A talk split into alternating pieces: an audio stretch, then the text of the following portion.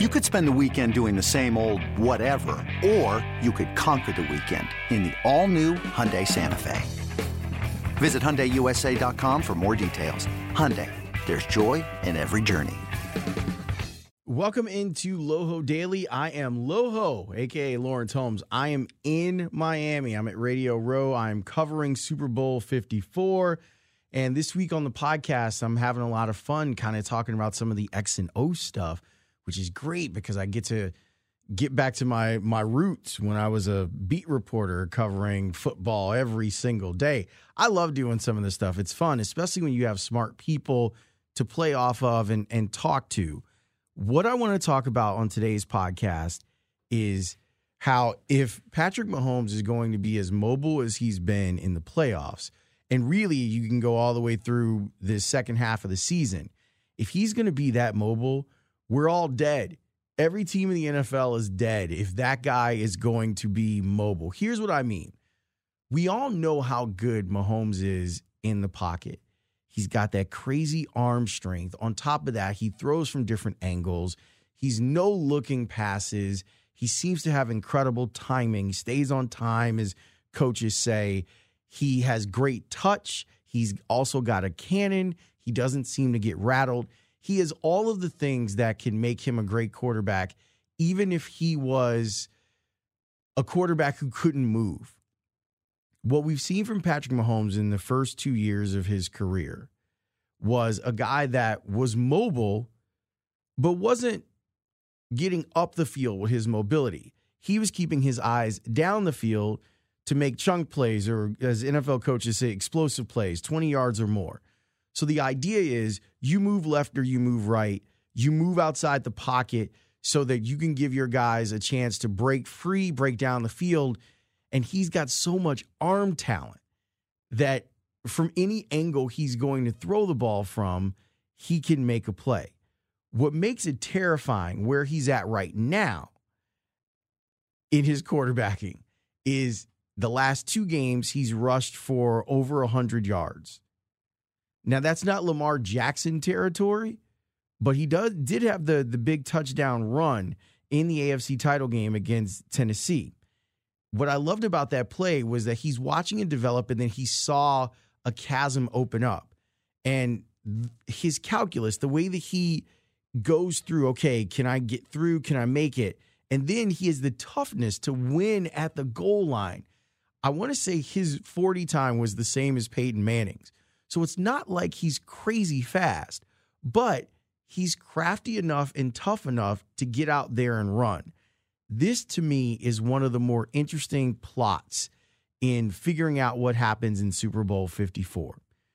Patrick Mahomes being able to get up the field and running the ball. I don't expect that he's going to have like 10 carries for 100 yards, but I think in in moments in choosing the right moments to get free if it's 40 yards of rushing and then you add that to what he can do in the pocket, it makes for a terrifying combination. So, Anthony Herron and I talked about this.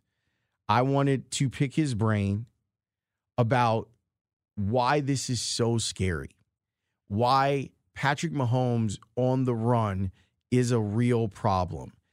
Here's what Anthony told me about why this guy running could be an issue for the entire NFL. He's basically evolving like Benjamin Button. It, it's like he's he's evolving backwards in a way where his, the skills that you think veteran quarterbacks have with, with their ability to anticipate and, and be strong in the pocket, to stand in there in the face of pressure and the physical duress. I mean, the you know, the word courage is not like they're necessarily their life is in jeopardy, but physical harm gets inflicted when a guy of my size and the speed of, of a Leonard Floyd hits you. It hurts. So there's a, there's a level of courage that it takes to stand in the pocket and be willing to still look for your receivers, stare those guys down. He doesn't have an issue with that, but he also, like you mentioned, came out of college with the ability to extend the play.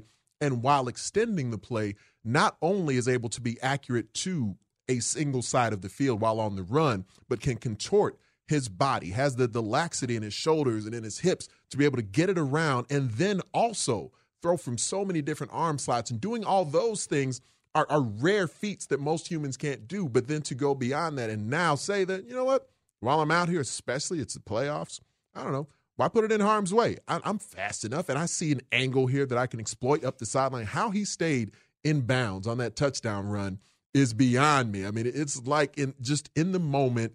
He and I, I tweeted it out in the moment. It's like he was Lion-O, and he had, he had taken out the Sword of Omens and said, "I can see the future." There's defenders here that look like they have an angle, and somehow I'm going to, even though I'm just kind of fast. I'm not super fast but I'm going to outrun that angle and get to the end zone. The next series, I still may just extend it and flick it down the field or just extend the play a little bit to my right and throw it all the way down and finally take the shot play. And whatever it is in the moment and what it calls for, it seems like he just is able to see beyond what the defense shows him and and just sort of put the ball on a string like a yo-yo where it needs to be, whether it's as a runner, as a passer. We're seeing rare things from this guy right now, man. It, it's fun to watch. So yeah, I was right. I went back and rechecked because I know it sounds crazy. You look at Patrick Mahomes, you go, "There's no way that he ran the same 40 times Peyton Manning." Guess what? He did. They both ran in the four eights. I think Peyton had a four nine in there too.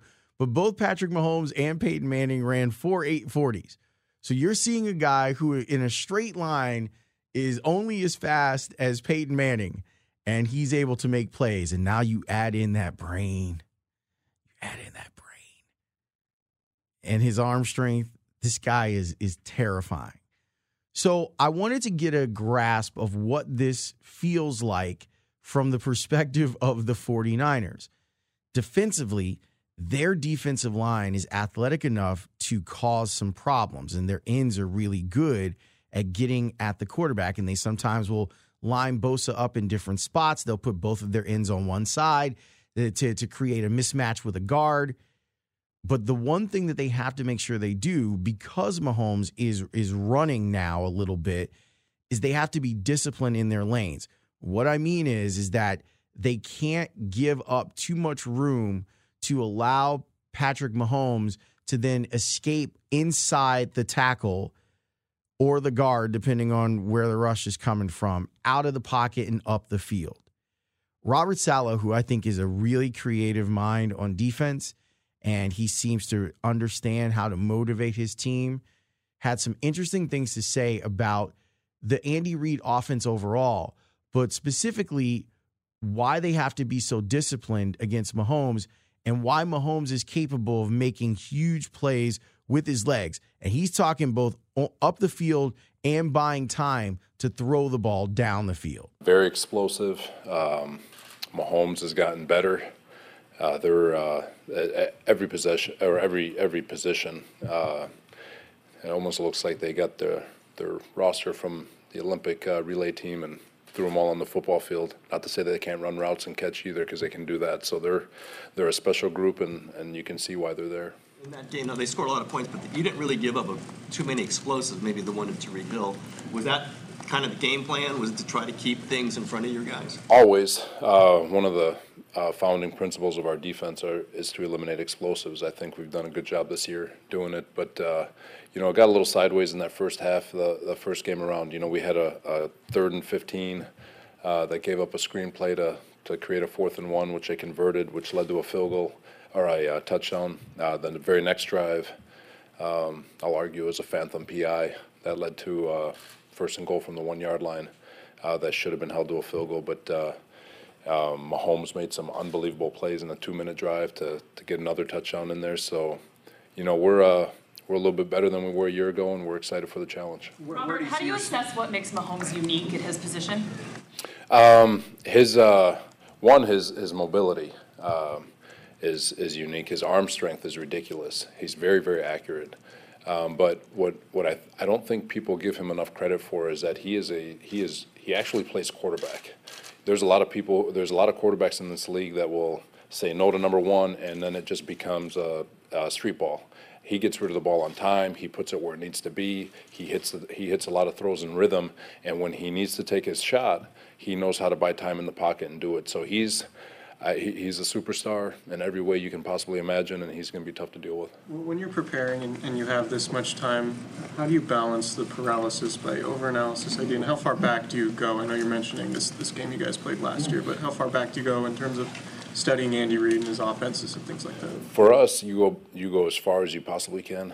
It's our job as coaches to try to make it. You, you're always just trying to tell them a story, and you're trying to make it as easy for them as possible but you're 100% right. You don't want to show them every play that Coach Reid has run in the history of his uh, system. You, you would you'd die, I think. But uh, but at the same time, you do have to. Uh, Coach Reid has a philosophy, and um, and we have to find a way to, to to pull that out so the players can understand it. And with the pass rush, I mean, obviously it's it's significantly improved, but is it as simple as just beating the guy in front of you, or how much do you have to focus on those guys pass rushing as a unit to get home effectively, maybe prevent Mahomes from leaking out? Every week, whether you're you're playing a guy like Mahomes or a statue, it, it doesn't matter. Uh, you have to have respect for where he is in the pocket, and your pass rush has to um, has to tie in with one another, so that way you're just not uh, carelessly rushing the passer to where even a statue can buy time and escape the pocket and uh, create an explosive play through an off-schedule play. I think it was against the Rams. You took out all four, and all four reserves were in there. Um, you know, it was just having that, that type of depth. We have we have a ph- uh, philosophy to to roll with eight on defense uh, on the defensive line. You want you, you want to come at them at waves. You want to stay fresh. You want to keep going. The, the whole all gas, uh, keep them rolling so they they don't pace themselves. A lot of times you you get so stuck with playing your best four all the time that they those guys understand they're going to be out there for a while, so they pace themselves. Uh, we don't want them pacing themselves. We want them rolling. So those next four are every bit as important as the first four. And uh, it one, we still got to play great football when they're on the football field, and two, it allows those guys a break. So when you get to those critical situations of two minute and third down, uh, your your four horses can be out there and be fresh, so they can go get the quarterback. You said that you- What's the you wanted process to- behind the rotation? Um, Do you have a process behind We do. We're, we we try to keep their snaps down, so we uh, picking and choosing. Uh, Kocurek does a great job with that regard, um, making sure that those guys are fresh, uh, uh, keeping their snaps as low as possible. So you may see where uh, Buck, Armstead, and Bosa are off the field um, to start a drive, just to you know we feel good about where we're at, get a couple of stops, third down, get them out there. Uh, so we're trying to steal, on average, about 20 to 25 snaps a game from those front uh, those front four, guy- uh, the first four, um, throughout the throughout the game, and it's you're just trying to fill out the game and how it's going and try to steal as many snaps. So now the defensive coordinator of the 49ers is giving you something to watch during the Super Bowl. What is his rotation like? Does he keep the starting four together? Do they rotate in and out depending on what's going on on a drive? And will they have time? Because we've seen this Kansas City offense, they keep pressure on you. They don't have to necessarily change personnel. And they don't want to change personnel if you're getting gassed, if if your guys are tired and you're giving up big plays. But you now have something to look for.